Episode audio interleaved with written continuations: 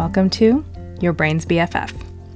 I'm Pooja Venkatraman, a double Harvard grad, ex management consultant, and former stressed out overachiever. I use clear, simple frameworks rooted in psychology, cognitive behavioral therapy, and mindfulness to teach you how to solve any problem, anytime. Let's go. Perfectionism and the thousand dollar banana. Perfectionism is like saying, I need to pay a thousand dollars for this banana. If I don't get to pay a thousand dollars for this banana, I'm going to leave the store and not eat anything. It's a thousand dollars or nothing. What happens when you pay a thousand dollars for a banana? First, obviously, this banana doesn't cost a thousand dollars your $999 would be way better spent somewhere else. Nevertheless, the clerk will take your $1,000. He's not complaining. He only needed a dollar, and he got $999 for free. That's a good deal for him. You leave the store, genuinely believing that the banana cost $1,000. You're reinforcing a belief that things are expensive. You would have loved to buy a banana, a soda, and a bag of chips, but you don't have $3,000. You'll have to settle for just this banana. And you're also reinforcing an identity. I'm the kind of person who spends $1,000 on everything, no matter what it is. I'm not like those slobs that spend a dollar on bananas. I have standards.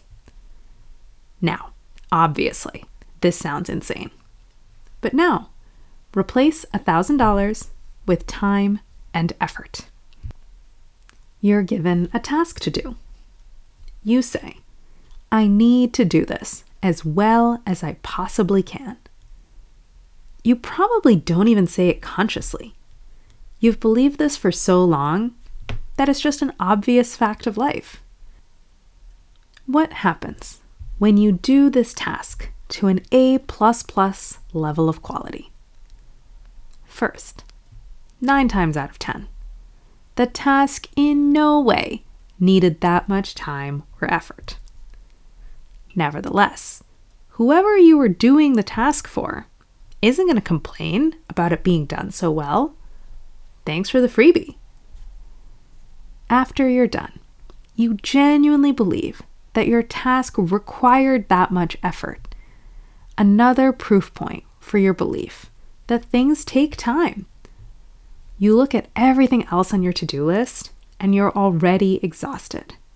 Holy crap, I have to do 10 more of these? I don't have time for all this. And you've reinforced your identity. I am a person who always does things well. I'm not like those slobs that do B minus work. I have standards.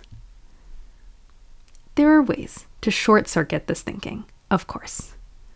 Asking yourself, what's the minimum I need to do to get this done?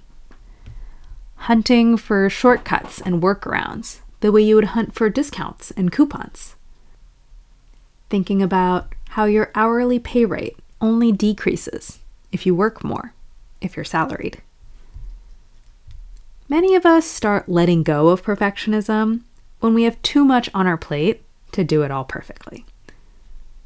But here's what's just as dangerous as trying to be perfect letting go of being perfect without shifting the underlying belief and identity.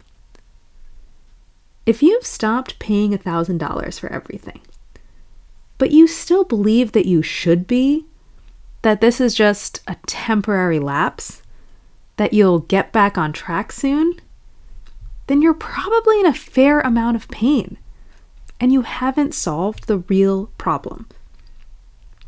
What are the beliefs and the identity of someone who spends the minimum amount of effort on everything and freaking loves it? Who not only congratulates herself for it, but then says, I wonder if I can give even less next time. I gave them B minus work. Can I give them C plus work? I got this banana for a dollar. Next time, 50 cents? Doing C plus work, paying 50 cents for a banana, doesn't make her feel like her standards are slipping or like she's barely hanging on. Doing C plus work makes her feel like she's running a tight ship and has everything completely under control. What is she like? How does she think? And how can you start being like her?